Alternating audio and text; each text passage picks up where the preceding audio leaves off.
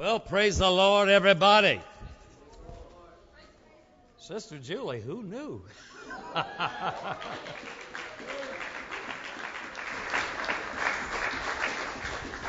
was really awesome. We're having an exceptional service in here today. Amen. The power of the presence of the Lord is very, very real. Amen. I feel it. He can do anything. If you don't have the Holy Ghost, you can get it today. If you haven't made that decision to give your life to Jesus, today's a great day to start it and begin that life journey that will forever take you through eternity with Him. I'm reading from the Gospel of Matthew this morning, Matthew chapter 27, beginning at verse 15.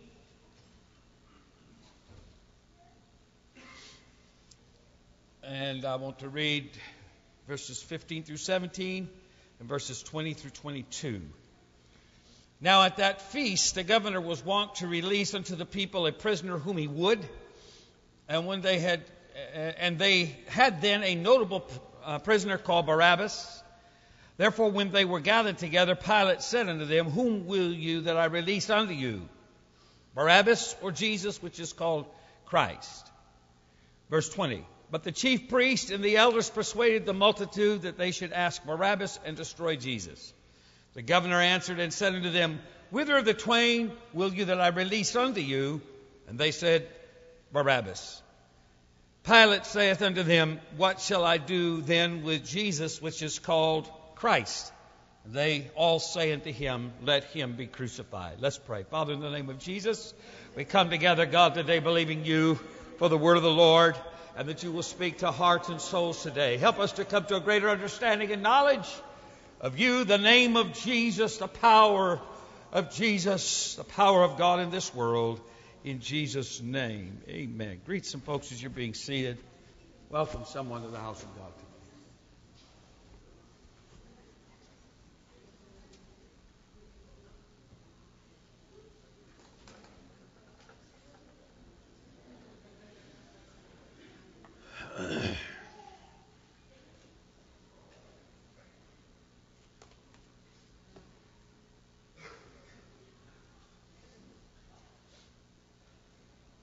I have today chosen for my subjects a very strange topic, the other Jesus. And it is based on an even stranger and uh, hidden mystery or revelation from the scripture that I happened to stumble upon in my reading this morning. I made a most interesting discovery while reading this text in the contemporary English version, which I am reading through this year in the Bread program. And where in my text of Scripture I have mentioned Barabbas' name, he is mentioned here in verses 16 and in 17. In the contemporary English version, it says Jesus Barabbas. Jesus Barabbas. Jesus Barabbas? Really? I went, did some further research in the New Living Translation, and a footnote on the scripture says of verses 16 and 17 that some manuscripts read Jesus Barabbas. I did not know. So, therefore, when Pilate asked the Jews in verses 20 through 22, Whither of the twain shall I release unto you? He clearly had a play on names intended. And to him, it was a peculiarity, a conundrum, and the already confusing problem uh, to his Roman mind of interpreting and understanding Jewish law and litigation. Why was this man, Jesus of Nazareth, why was he being tried? When it seemed evident that he had done nothing criminal according to the Roman mind and the Roman law. Why not Jesus Barabbas, who, who should be condemned, who should be executed who had done something wrong. He was a thief. He was a murderer. He was an insurrectionist, a thoroughly bad guy from the wrong side of tracks. Why not Jesus Barabbas? Why Jesus of Nazareth? Jesus Barabbas or Jesus the so-called Messiah was what he was saying unto them. Whither of the twain shall I release unto you? Jesus Barabbas or Jesus the so-called Messiah? Had he been dealing with a Jewish Messiah, he should have thought that the people would have had no problem would, or he should have rather thought that the people would have had a problem with him killing their Jewish Messiah. Anyone who hadn't done anything terribly wrong and was claiming to be a Jewish Messiah, surely the Jews would want to keep him alive. Didn't they want a Messiah? Wasn't that their goal, their effort, their striving for? Why would they want to take this man who who we can't find that he has done broken any laws, hurt anybody, done any wrong to anybody. Why would they want to take this man who claims to be a Jewish Messiah for which they claim they are looking? Why would they take him and do away with him and kill him? Why Jesus, the so-called Messiah, not Jesus Barabbas? To Pilate, no harm, no foul here. This is a PR win, one he desperately needs. He, if he released this Jesus, the so-called Messiah, well, no harm.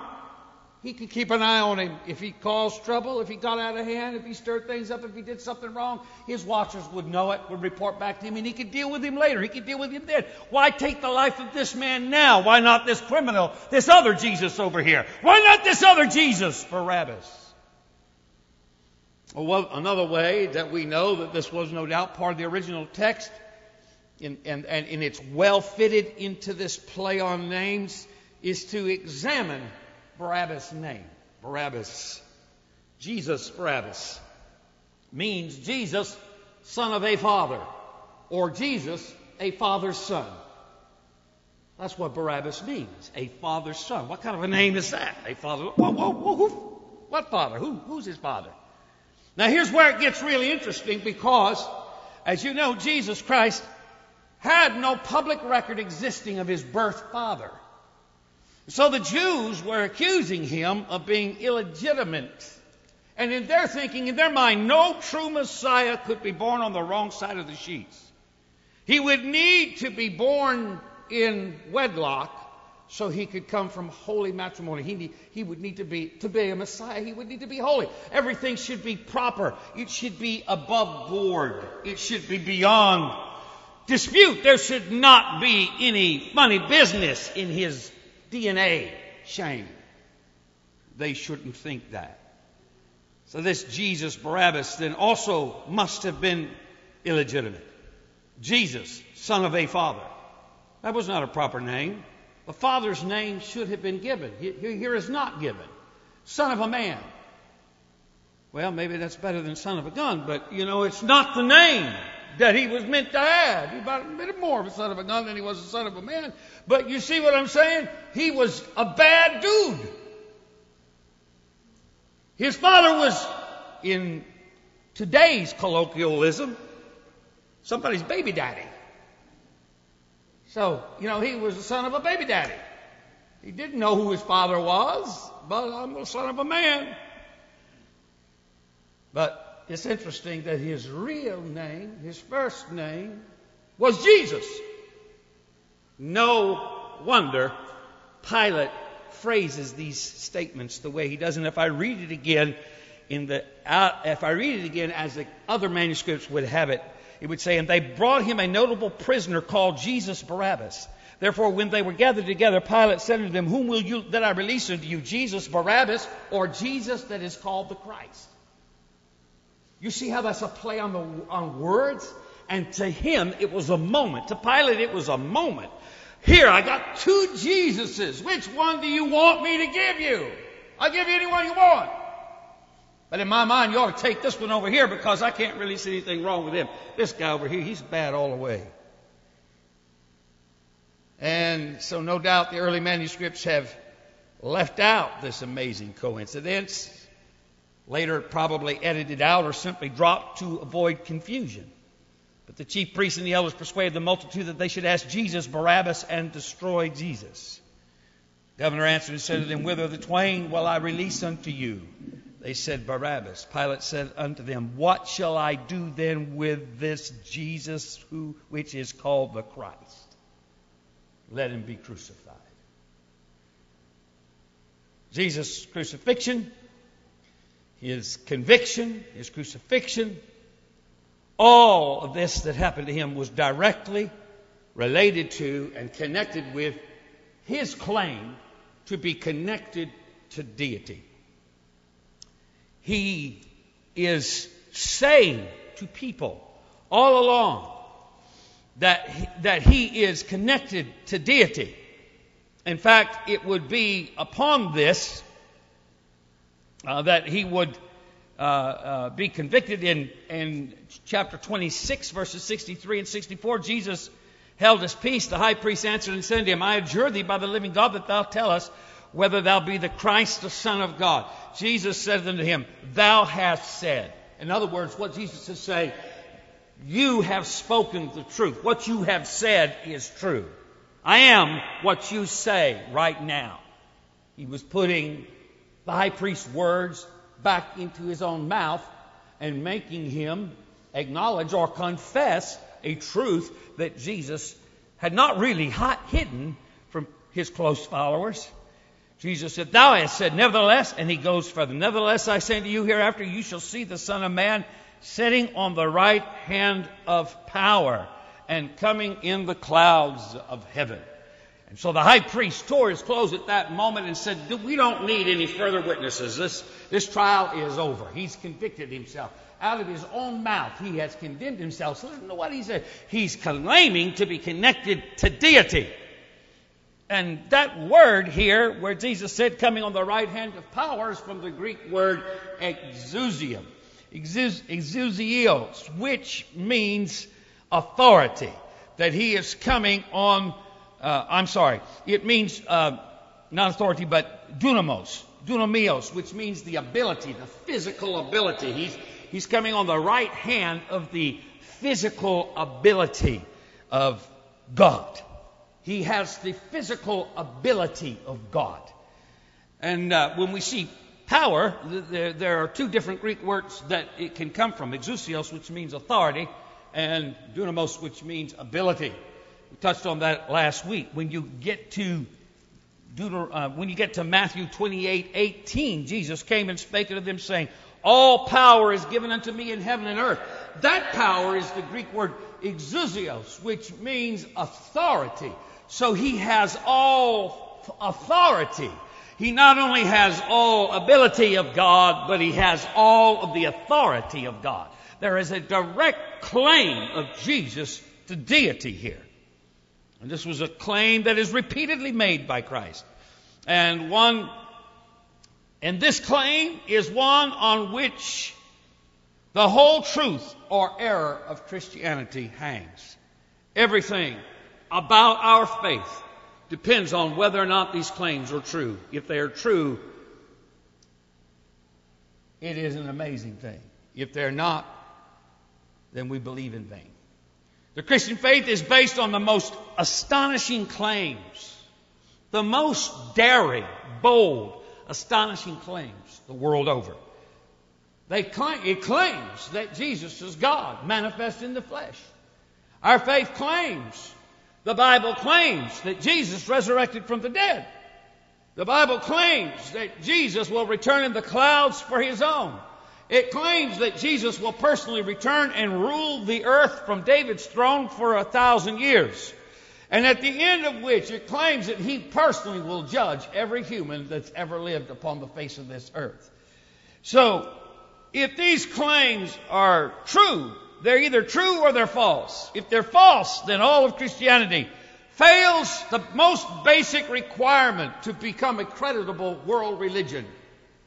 If it is true, then there are no other religious alternatives anywhere. If it is true, then it must rule out all other choices.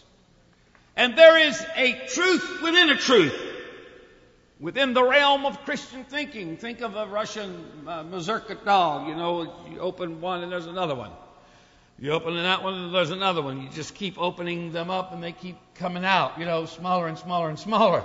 Can we ever get to the bottom of this pile of things? What we thought was true, you know, by looking at it on the outside, apparently there's another truth embedded in that.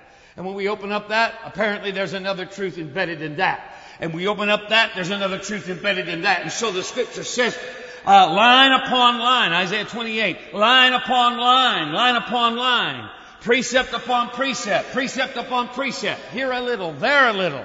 For with stammering lips and another tongue will I speak to this people. And this is the refreshing. This is the rest and this is the refreshing. Yet they would not hear that they may go and turn around and be turned to darkness and be deceived. Hallelujah. Amen. There's a truth within a truth within a truth within a truth. And you've got to be digging all the time to find out all the truth. You can't just stop at one and say, I've got it all. There's more, and there's more, and there's more. Amen. We apostolic Pentecostals are at the long line of the chain that has gone back further and further and further looked deeper, examined further, opened up more scripture, opened up more understanding, had the revelation of the Holy Spirit reveal to us the divine truth of the Word of God. And ultimately, what comes out of all the scriptures that relate to the Godhead, any scripture where you can think of as God as uh, uh of God as Father, any scripture where you can think of Jesus as the Son of God. Any scripture where the Holy Spirit is ever mentioned. Any scripture that talks about the seven spirits of God. Any scripture that talks about the eyes of the Lord running to and fro. Any scripture where the rock followed the, the Hebrews in the wilderness. It was God. Anything that you can think of in the Bible. Hallelujah. There is a truth within a truth within a truth. And ultimately, the one truth comes back to the essential reality of everything. In the beginning, God. In the beginning, God. Before anything else was, God was. And who was that God? He was the Word.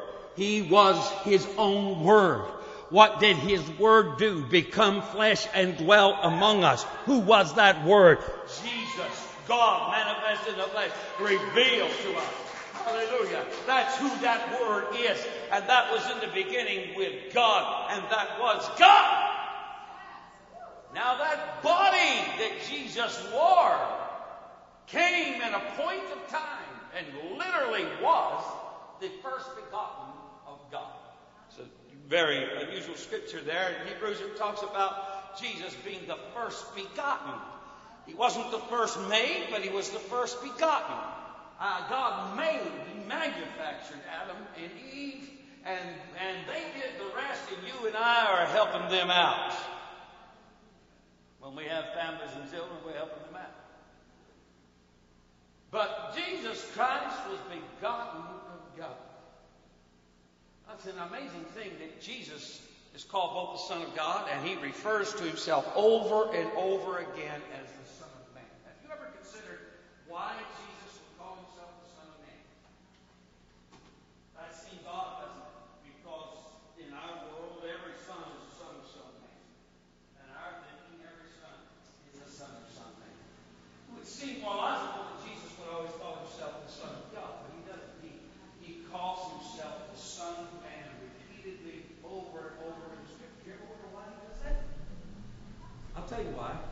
It was amazing to God to find himself in this position.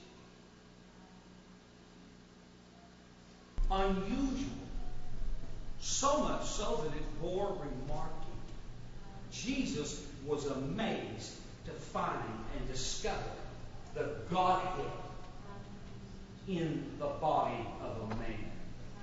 The Son of Man.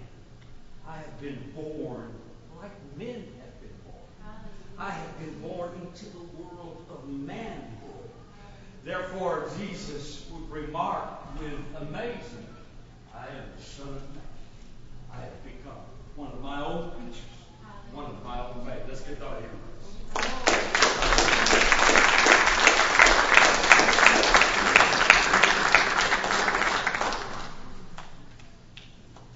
Satan, being the clever deceiver of humanity that he is, doesn't need to destroy or discredit Christianity uh, uh, outright. He doesn't need to do it outright. All he needs to do is just tweak it a little bit. Just, just tweak it. A little false understanding of who Jesus is is enough for him to ruin the reality of the claims of Christianity for people. Thank you. Now here's an amazing thing. Jesus said there would be followers of His who would come knocking at the door after the bridegroom had entered with his chosen bride, and they would say to him, Sir, sir, open up to us. And the, gro- the groom would open the door and say, I don't know you. I don't know who you are. You're not my wife. You're not my spouse. You're not my chosen one. Yet they claimed to follow him. They claimed to be waiting for him. They claimed to be believers. They were mixed in with those that were legitimate believers. They really got taken away. But what didn't they have that the others had? They didn't have the Holy Ghost. They didn't have oil in their lamps. They didn't have the anointing. They had a form of godliness, but they denied the power thereof. Everything that has the name of Christian above the door doesn't have that little doll on the inside of all those other dolls. That ultimate core of revealed truth that you've got to get to the bottom of to really understand what you're talking about. Why is it important? John 4, 23 24. God is a spirit and they that worship him must worship him in spirit and in truth. There's a lot of people that want the spirit. They got Pentecost from classical Pentecostals. We want the Holy Ghost speaking in tongues. But we don't want anything else. That'll be enough. We'll take that. Thank you. So they get over there and they teach people how to talk in tongues, multiplying error upon error. Hallelujah. And there's no anointing in their preaching, in their pulpit, no fire in their pew, no passion in their worship and praise. Everything is by some book it's all by control. Hallelujah. But there is one here today, amen, that wants us to worship Him not only in spirit, but in truth. He's looking for that. Christ Himself said this would happen. In Matthew 24 and 5, He said, For many shall come in my name, saying that I am Christ, and shall deceive many. Paul warned us about this and about religious trends in Galatians chapter 1, verses 6 through 8. Paul is writing to the church in Galatia and reproving them because they have soon fallen away into something else, into error. And he says in Galatians 1 6 and 8, I marvel you're so soon removed from him that called you into the grace of Christ unto another gospel, which is not another, but there be some that would trouble you and would pervert the gospel of Christ. But though we are an angel from heaven, preach any other gospel unto you than we have preached, let him be accursed. So there is going to be a deception. Jesus said it would happen. Paul warns us that it would happen. Jesus, again in Matthew 24 and 24, warned us uh, For there shall arise false Christs and false prophets, and shall show great signs and wonders inasmuch as it were possible they should deceive the very elect. He told us that it was going to happen. It's always a dangerous thing to pursue signs and wonders. You want them, you want to see them, you want to believe in them, and they will happen. And there will be signs and wonders happening. Images will bleed at the hands and uh, blood will drop from the eyes of crucifixes of Christ, and other strange anomalies and mysterious things can happen. And people can claim healing because they bathed in certain spring waters that were considered to be holy and blessed by some saint of the past. Things will happen that will lend credibility to false Christ teachings and false prophets' preachings. Things will happen. They are not the true evidence of the real divine anointing of God. Even if you did not see any Christianity of any kind around, Satan would still have his religions, his practitioners of occult, black arts, and magic who can also make little snakes out of rods and do strange and mysterious and magical things. There is power available uh, in the supernatural. It isn't just superstitious thinking, but it is supernatural power, and practitioners of dark arts can exercise it to some degree or another. Why not also false religions have signs and wonders? We are not to be amazed at signs and wonders. The people that followed Jesus wanted him to continuously do signs and wonders, signs and wonders. He rejected their, their request one day and said, The only sign that's going to be given to you is the sign of the prophet Jonah. The sign of the prophet Jonah. What sign is that? It's a sign of judgment. It is a sign of judgment.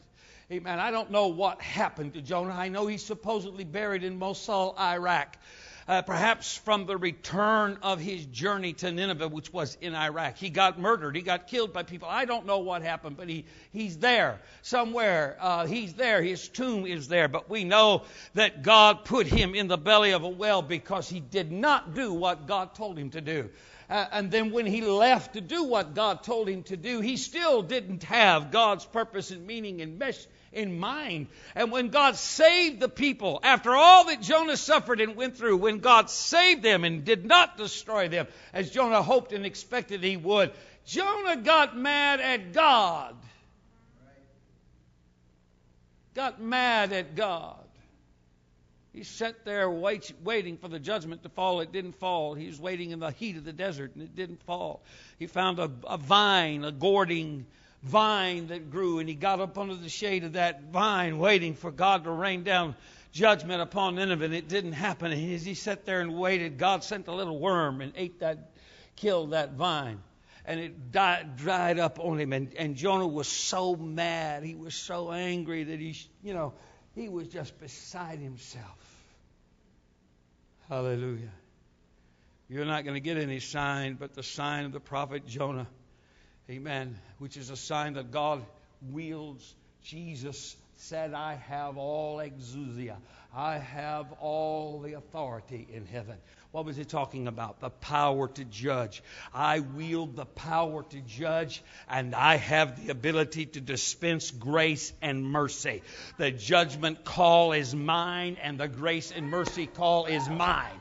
And right now, the sign of the prophet Jonah is I'm going to forego destroying this generation. I'm going to hold back. I'm going to wait. I'm going to give you another chance. I'm going to allow people to be saved. But the day is coming.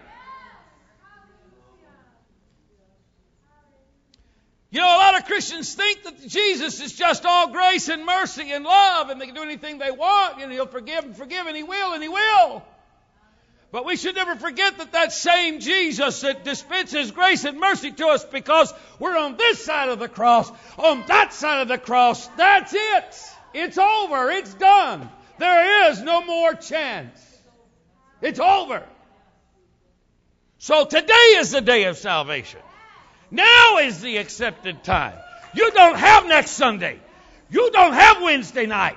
You don't have tomorrow. You don't even have 10 minutes after you get out of this building. You never know what's going to happen to you. But you can get right with God right now. Right now.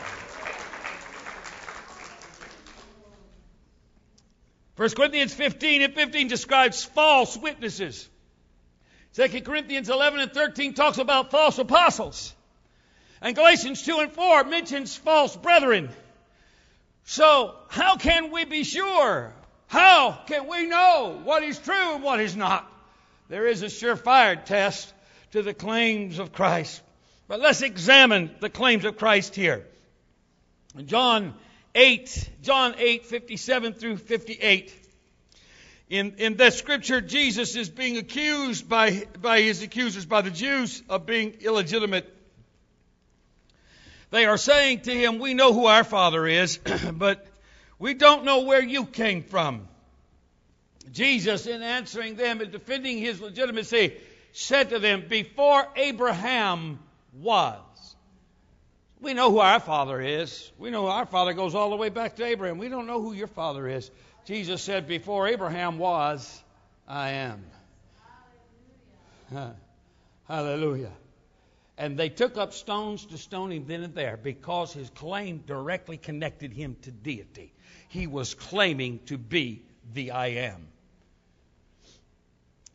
Another interesting conversation is in John 8:39 through 42, where uh, it said, They answered and said to him, Abraham is our father. Jesus said unto them, If you were Abraham's children, you would do the works of Abraham. But now you seek to kill me.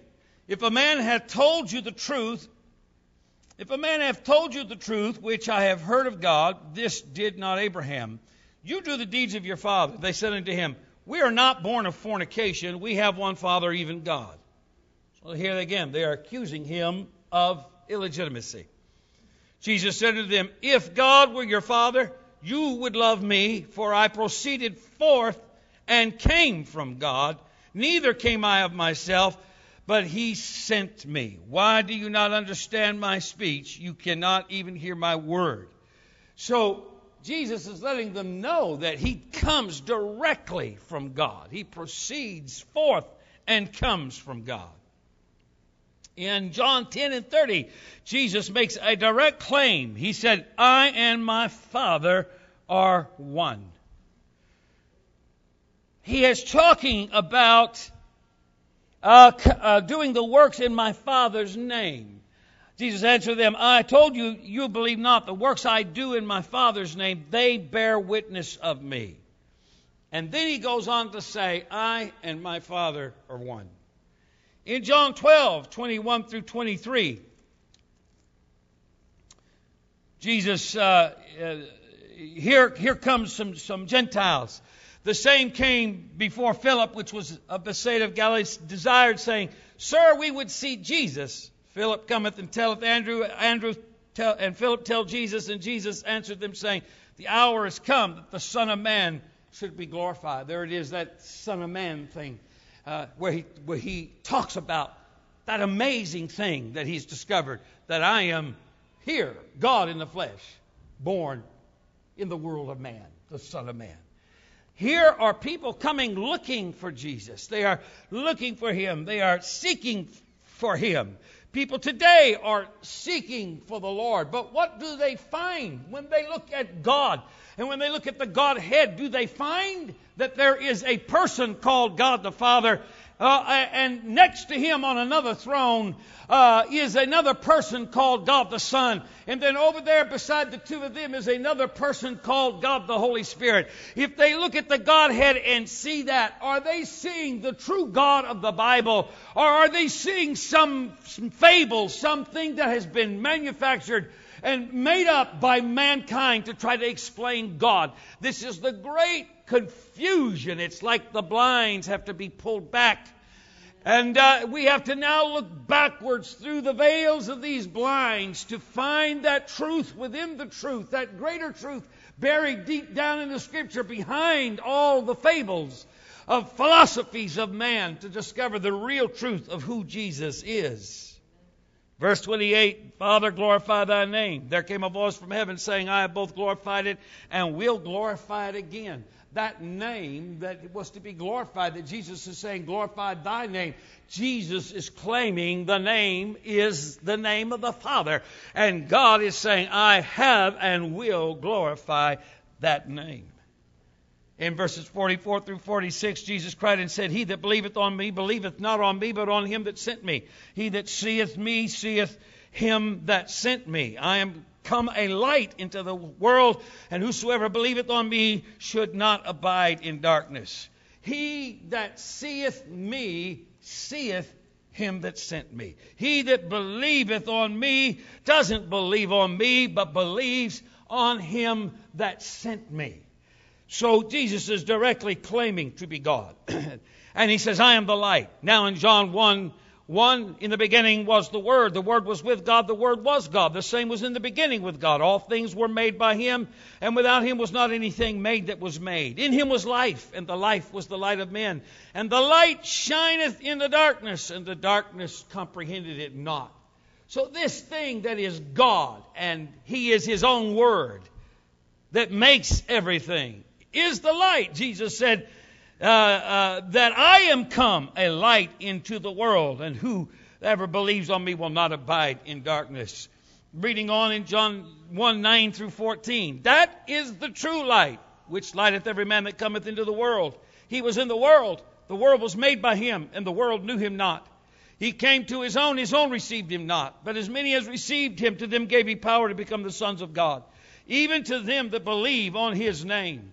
What is the name we're talking about here? It's the name of Jesus. What is the name? Acts 4 and 12. That we get salvation Neither is there salvation in the other, for there is none other name under heaven given among men whereby we must be saved. If you think Father is a name, then go right ahead and call it all you want. If you think Son was his name, go ahead and say it all you want. If you think just calling God what he is, a Holy Spirit, is a name, then go ahead and say it all you want. But Jesus said, I have glorified thy name. Hallelujah. And the Father answered back and said, I will glorify that name I have and I will. That is the name that we are saved by and no other.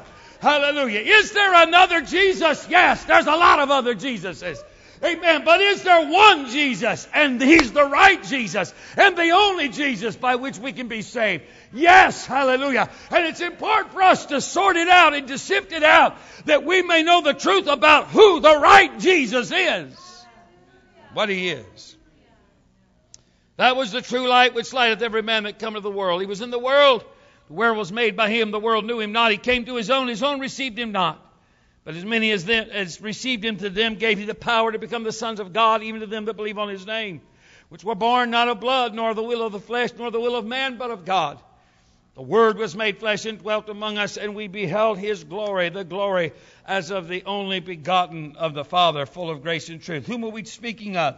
Who are we talking about? We're talking about Jesus Christ, who is the Word, and the Word is God.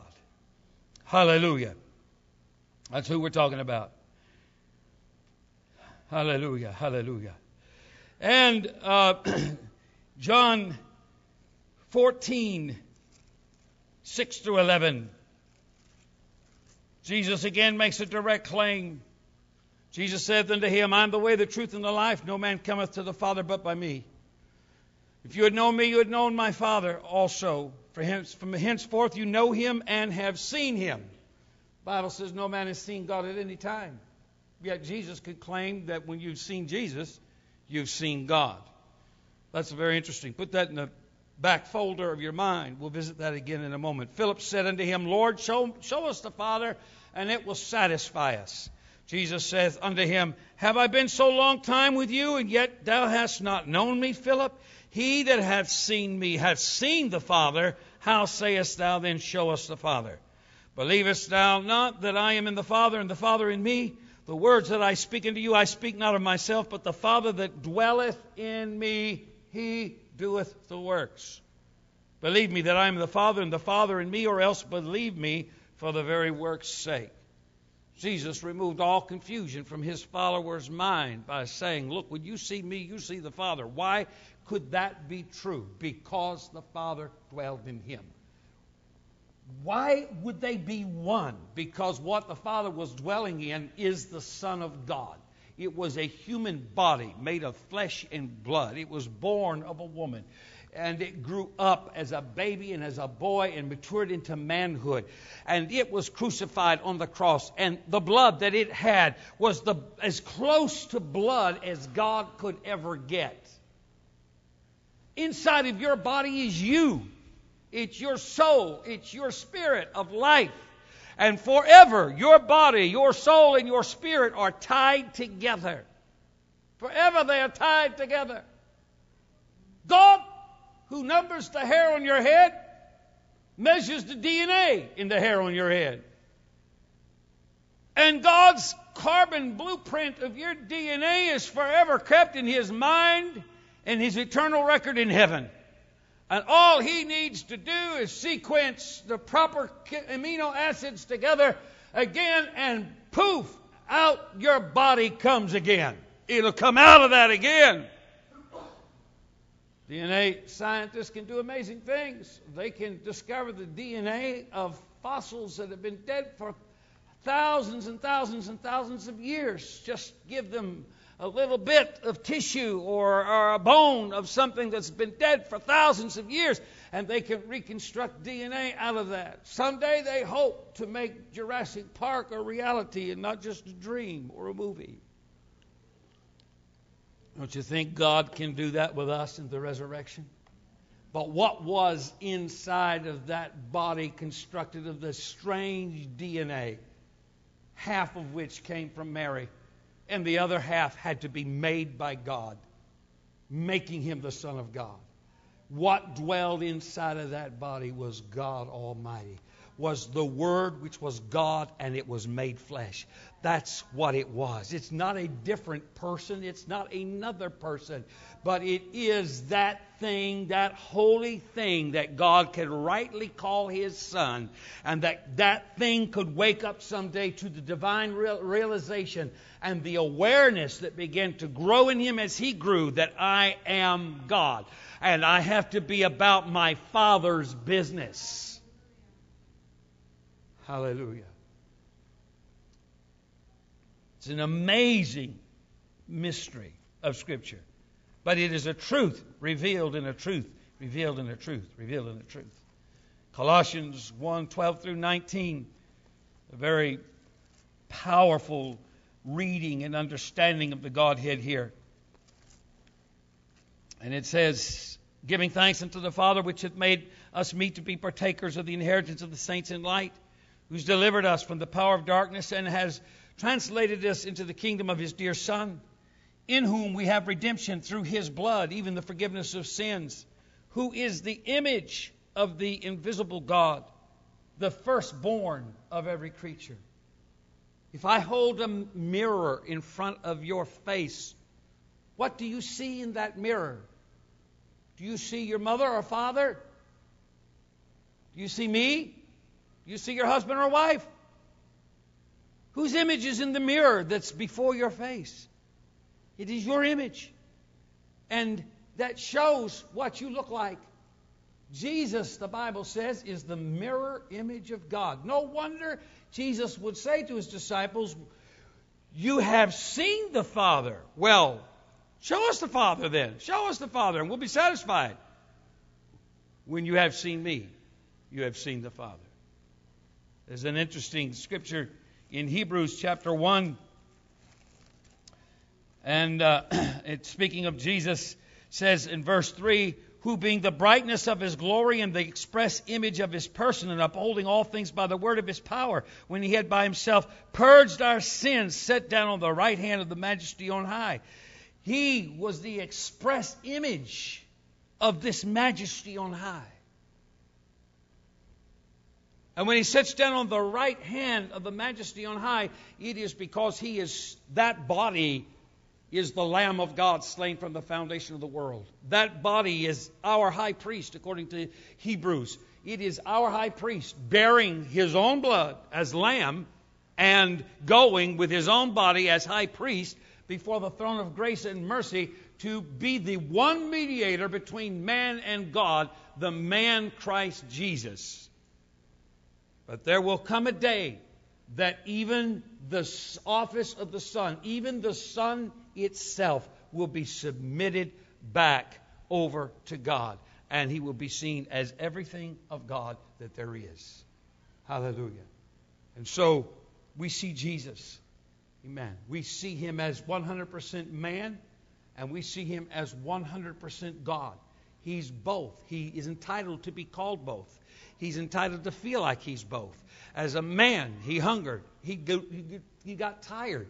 He slept. As a man, he prayed. As a man, he grew weary. As a man, he was depressed. The Bible says when he went into the Garden of Gethsemane, he called Peter, James, and John to aside to pray with him. He was heavy in spirit. That means he was depressed. As a man, he was depressed. As a man, he would say, Father, let this cup pass from me. Not as the second person of the Trinity, but as a man praying, Father, let this cup pass from me. Nevertheless, not my will, but thine be done.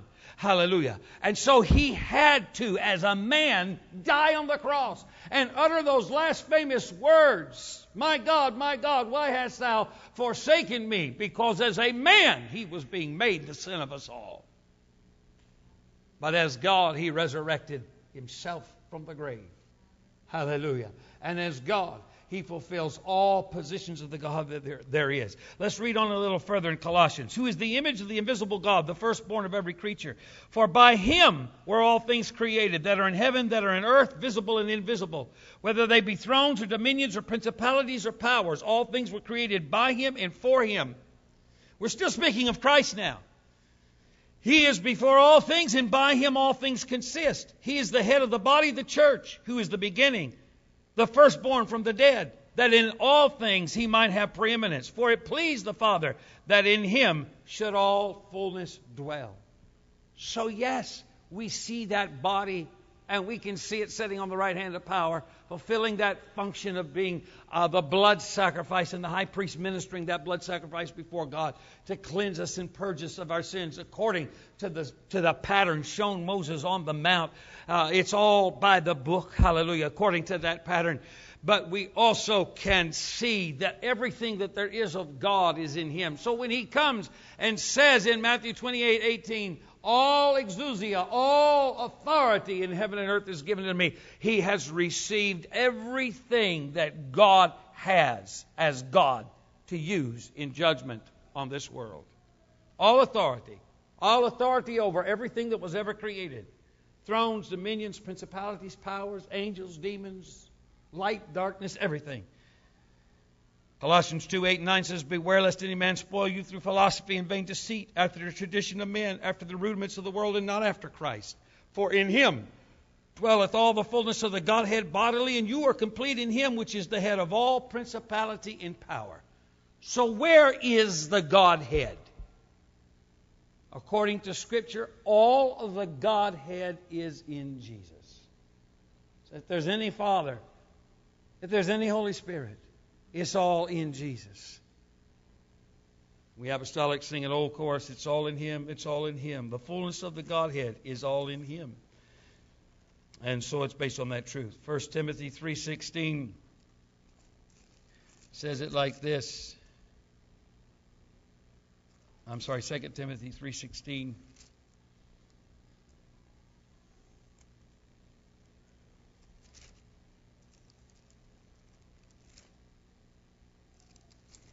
No, I was right the first time.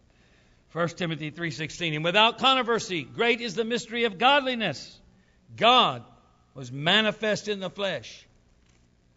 God manifest in the flesh Jesus in amazement called himself the son of man because that was God speaking amazed to find himself in the flesh God was manifest in the flesh, justified in the spirit, seen of angels, preached unto the Gentiles, believed on the world, and received up into glory. We're only talking about Jesus here, but he is God. He's not part of God, he's not a God, he's all God. Everything that there is of God. 1 John 5, 7 and 20. And I'm coming to a close. 1 John 5 7 says, There are three that bear record in heaven the Father, the Word, and the Holy Ghost. These three are one. They are one. If they are one, they are one. They're not three separate persons. It doesn't say Father, Son, and Holy Ghost. It says Father, Word, and Holy Ghost. That makes sense to us because we know in the beginning was the Word. The Word was with God, and the Word was God. Not a God, not a third of God, not a part of God, but he was God, and he made everything that there is. That word, which is God, made everything that there is. And that word became reality in this world by becoming flesh and dwelling among us. In verse 20, it says, We know that the Son of God is come and hath given us an understanding that we may know him that is true, and we are in him that is true, even in his Son Jesus Christ.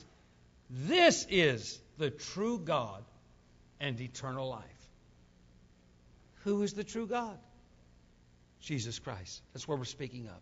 We have an understanding and we know him that is true. Who is it we're talking about? The true God, Jesus Christ. There is a never fail test in uh, uh, 2 John verses 9 through 12. Whosoever transgresseth and abideth not in the doctrine of Christ hath not God. There's a teaching about Christ. It's called the doctrine of Christ. If you don't abide in this doctrine, you don't have God. He that abideth in the doctrine of Christ, he hath both the Father and the Son. So the doctrine of Christ is that God, the Father, manifested himself in a body that he fathered. That body is called the Son. Now, if there was a Trinity, why isn't the Holy Spirit mentioned here? Why is it only talking about two if there are three that are somehow all God? And the point of it is, is that that was never what the apostles or the early Christians thought of, of God. They never thought of God as three persons. They were Jewish converts who believed in the Shema of Israel, Deuteronomy uh, uh, 6 and 4. Hear, O Israel, the Lord our God, the Lord is one. They believed that God is one, but they believed that God came in the body of Jesus Christ, which fitted all of their prophecies concerning the Messiah. So when Pilate said, Which one, which Jesus should I release to you? Jesus, somebody's son, or Jesus, the Messiah, who was to be the Son of God? Which Jesus, somebody's son, or the one that's the Messiah, the Son of God.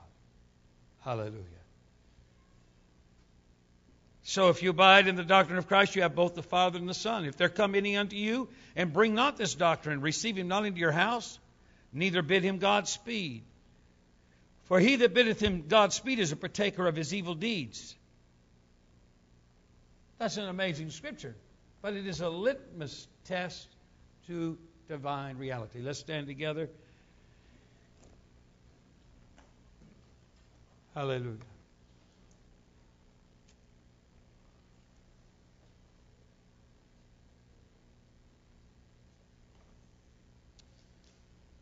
Satan has tweaked things enough with the doctrine of the Trinity, and it has been inherited and passed down from 325 AD down through the centuries, from denomination to denomination, from church to church, until it's just assumed and accepted as an orthodox belief system.